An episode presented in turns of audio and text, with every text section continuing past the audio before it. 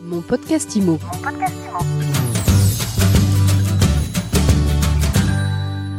Bonjour et bienvenue dans ce nouvel épisode de mon podcast IMO. Comment les entreprises de l'IMO vivent le retournement du marché? On pose la question tout de suite à Thierry Vignal. Bonjour. Bonjour Ariane. Thierry, vous avez fondé Mastéos le spécialiste de l'investissement locatif clé en main en 2019 et vous êtes là aujourd'hui pour nous annoncer la mise en redressement judiciaire de l'entreprise. Comment ça va Qu'est-ce qui s'est passé? Oui, on a connu de meilleures nouvelles à annoncer la veille de Noël et euh, je te confirme malheureusement que euh, l'état du marché ne me laisse pas d'autre choix que de partir en redressement sur la holding euh, du groupe Mastéos et on envisage une session un repreneur dont on dévoilera l'identité le mois prochain. On vit un contexte de marché qui est terrible, qui est euh, la pire crise de l'immobilier qu'on a connue depuis 50 ans. Et on n'est pas à l'abri de ce genre de crise. On en est même aux premières loges puisque on a un business qui est ultra dépendant des taux, euh, des taux qui ont quadruplé en un an. Quand j'ai créé Mastéos en 2019, ils étaient à 1%. Aujourd'hui, ils sont à 4,5%. Ils vont peut-être frôler les 5 et ça rend notre business absolument impossible. C'est comme gérer un restaurant en plein confinement, pour te donner une métaphore. Avant le confinement, il y a, un an, euh, Mastéos réalisait combien de ventes par mois? Parce que c'est un indicateur qui va fixer euh, euh, l'ampleur des dégâts.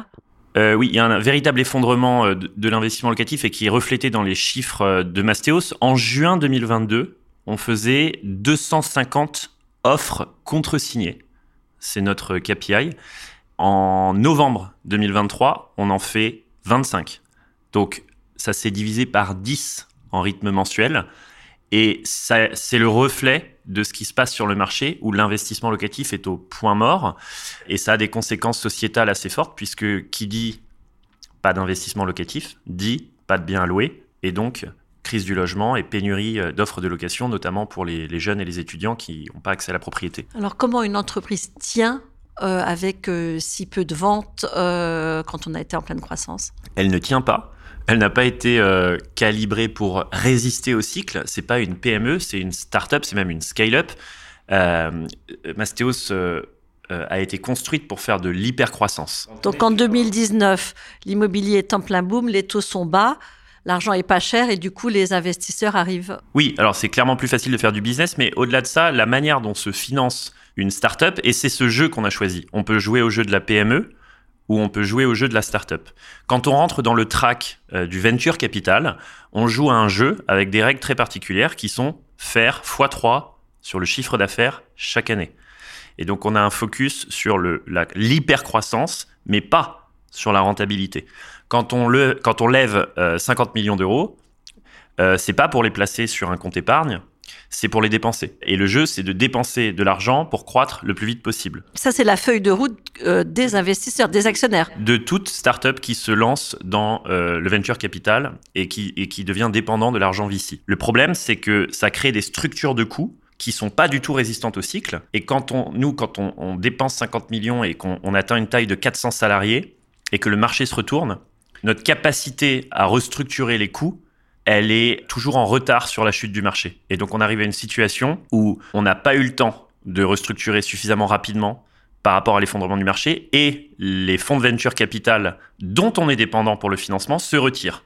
Et c'est normal qu'ils se retirent parce que le marché est en crise. Donc on, arrive avec une structure de coûts qui n'est pas adaptée et, et plus de financement. Et donc on a d'autres choix on n'en a pas d'autre que de partir en session avec euh, une restructuration euh, du groupe. Mais est-ce que les VC n'auraient pas pu remettre au pot pour éviter justement d'aller en redressement judiciaire? Ça fait partie des scénarios envisageables? Ouais, normalement dans ce genre de situation, les VC euh, sont susceptibles de, de, proposer un bridge de financement. Ce qu'on appelle un bridge, c'est l'argent pour finir la restructuration des coûts, puisqu'on n'a pas eu le temps d'aller assez vite, et pour atteindre le rivage. Le rivage, c'est la rentabilité, c'est l'autonomie financière.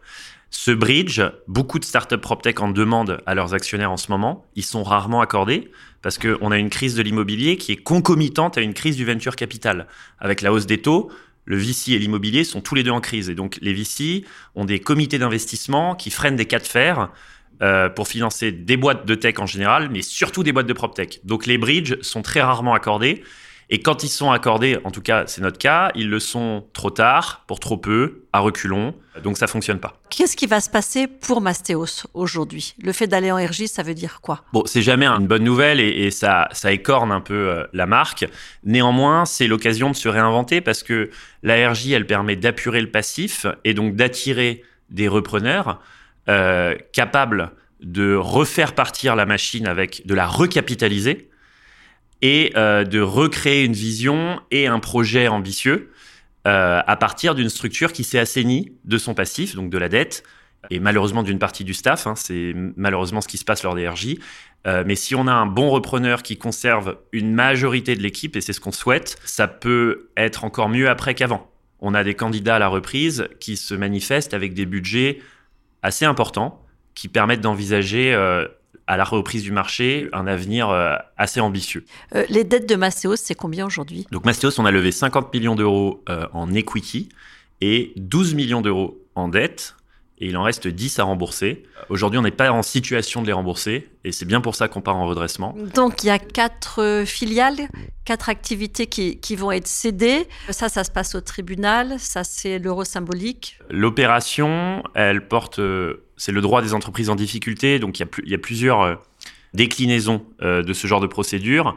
Nous, ce qu'on va faire, c'est ce qu'on appelle un pré-pack session. C'est-à-dire qu'on va arriver à l'audience avec un repreneur pressenti pour que l'opération soit la plus rapide possible.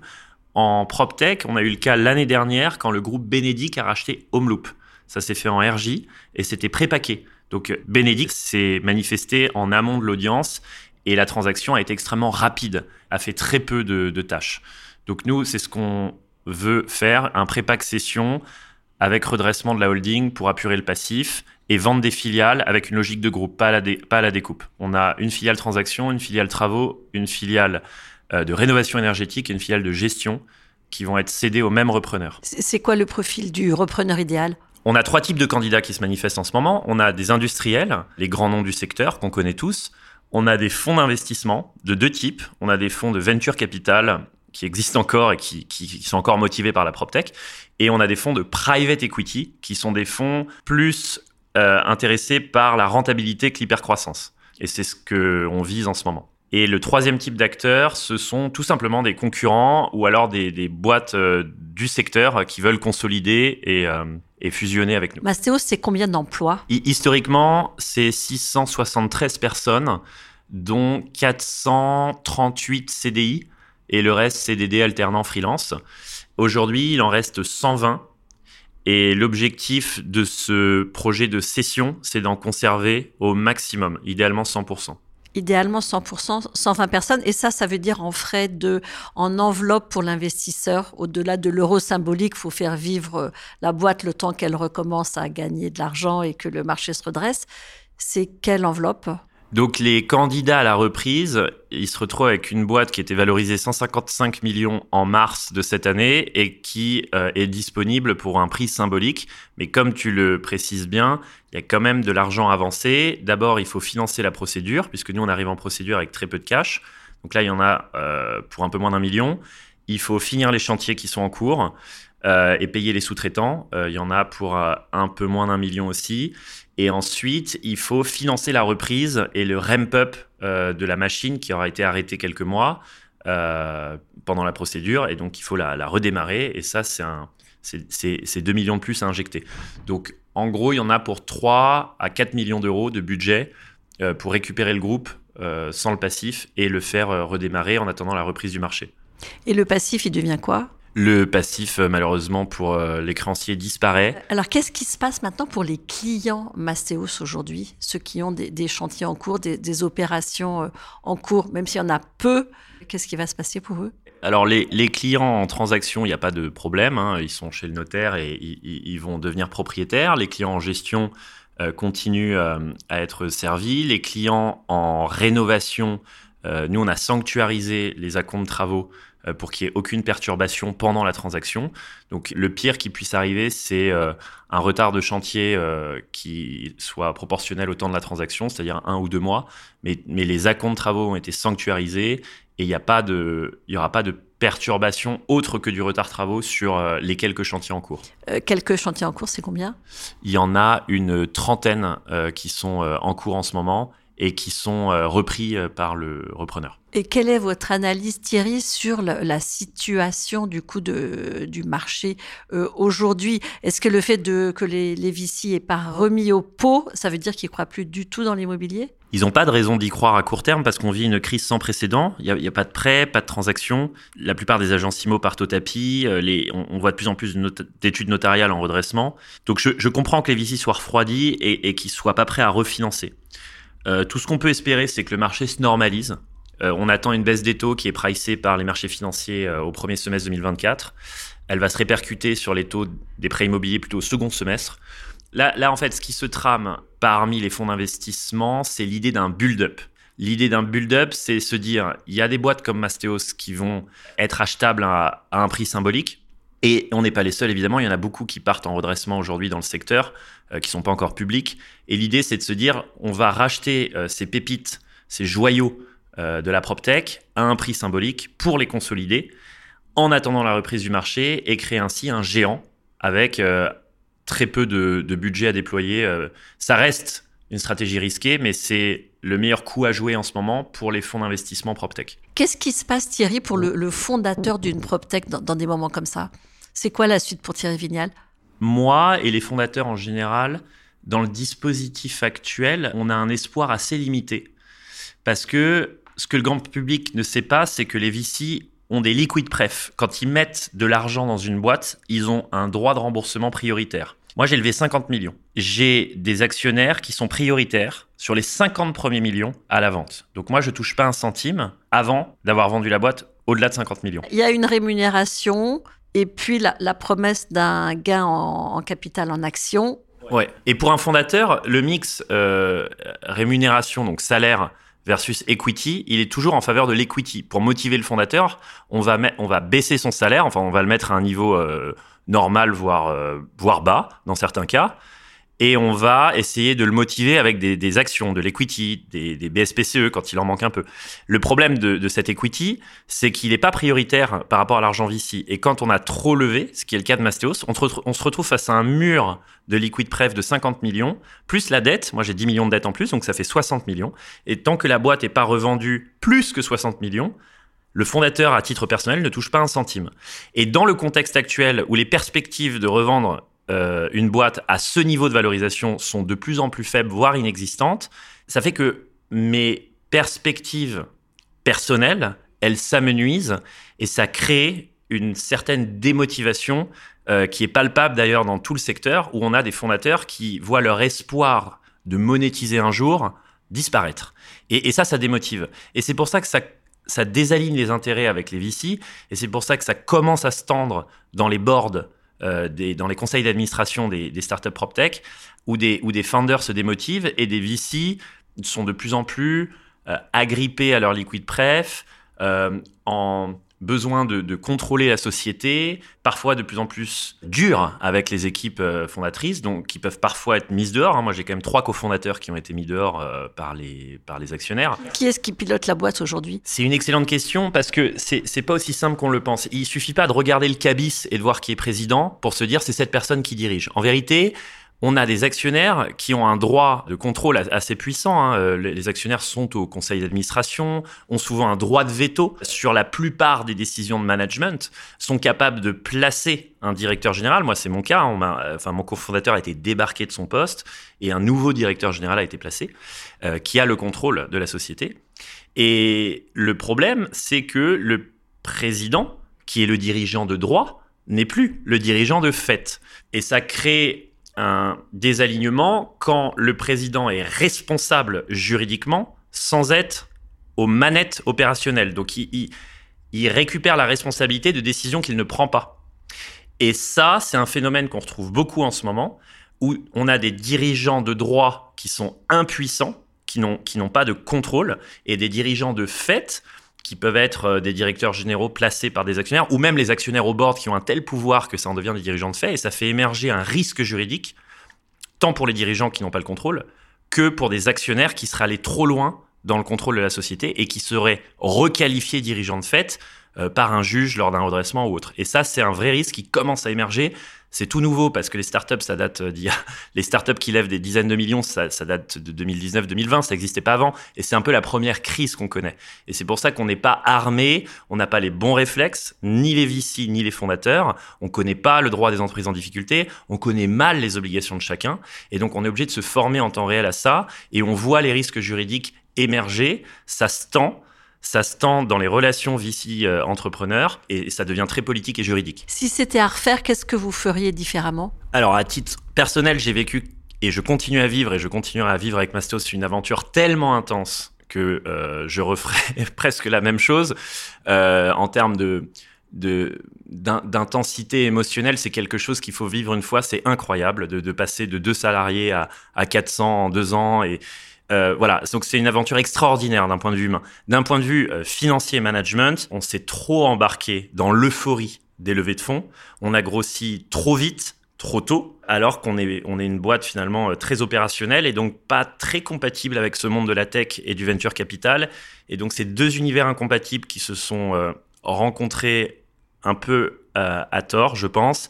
Et, et, donc voilà, il faut, faut pas oublier que lever des fonds, c'est aussi parfois un cadeau empoisonné parce que ça fait perdre les bons réflexes euh, financiers, puisqu'on est obsédé d'hypercroissance du chiffre d'affaires euh, en dépit euh, de tout impératif de rentabilité. Donc on se met à recruter trop, sans trop regarder à la dépense, parce qu'on est tellement sous perfusion VC qu'on se dit que les erreurs de, de gestion seront financées par la prochaine levée de fonds. Et, donc ça, ça fait perdre sa rationalité de manager, ça, fait, ça crée de mauvais réflexes, et ça rend ces boîtes comme Mastéos euh, tout à fait euh, fragile en, cas de retournement de cycle. Et alors, qu'est-ce que la situation, elle vous a permis, elle vous permet d'apprendre sur vous? Bah, Ça teste pas mal la, résistance euh, au stress. Et, c'est vrai que quand on joue à ce jeu du, des startups, de l'hypercroissance, du venture capital, il faut y jouer que si on est sûr d'être capable de résister à l'intensité qu'elle qu'elle entraîne c'est une, situation qui est assez intense et qui l'a toujours été. Ça a toujours été des montagnes russes. Euh, ça a été une série de, miracles et de catastrophes qui font le quotidien de l'entrepreneur. Et, moi, à titre personnel, ça m'a appris que le corps et le mental ont une capacité de résistance au stress qui est bien plus importante qu'on ne le pense. Moi, je ne suis pas né comme ça. Je ne pensais pas pouvoir résister à une telle intensité, qu'elle soit positive ou négative. Et c'est pareil en sport. Le, corps s'adapte quand on fait euh, euh, de, la, force athlétique. Euh, on peut soulever de plus en plus lourd parce que le corps, de 500 grammes en 500 grammes, on peut rajouter du poids sur la barre. Le corps s'adapte, l'esprit s'adapte. Et donc, j'ai appris que le mental était capable d'une capacité d'adaptation inespérée. On a tous en nous cette capacité mentale à résister à des obstacles dont on se croyait incapable un peu avant. Et c'est progressif dans la vie d'un entrepreneur qui découvre au fur et à mesure sa capacité de résistance face à des événements qui paraissaient insurmontables euh, quelques semaines avant. On vous aurait dit ça il y a trois ans en 2019, vous imaginez, c'était inimaginable. Euh, j'imagine pour beaucoup d'entrepreneurs dont vous faites euh, partie aussi que le voilà que le vent pouvait tourner, que le, les mannes du, de l'argent facile allaient s'arrêter. Bah, il y a plusieurs types d'entrepreneurs, mais pour les primo-entrepreneurs, ceux qui créent leur première boîte, ce qui est mon cas, euh, on se prend rarement au sérieux quand on crée sa première boîte.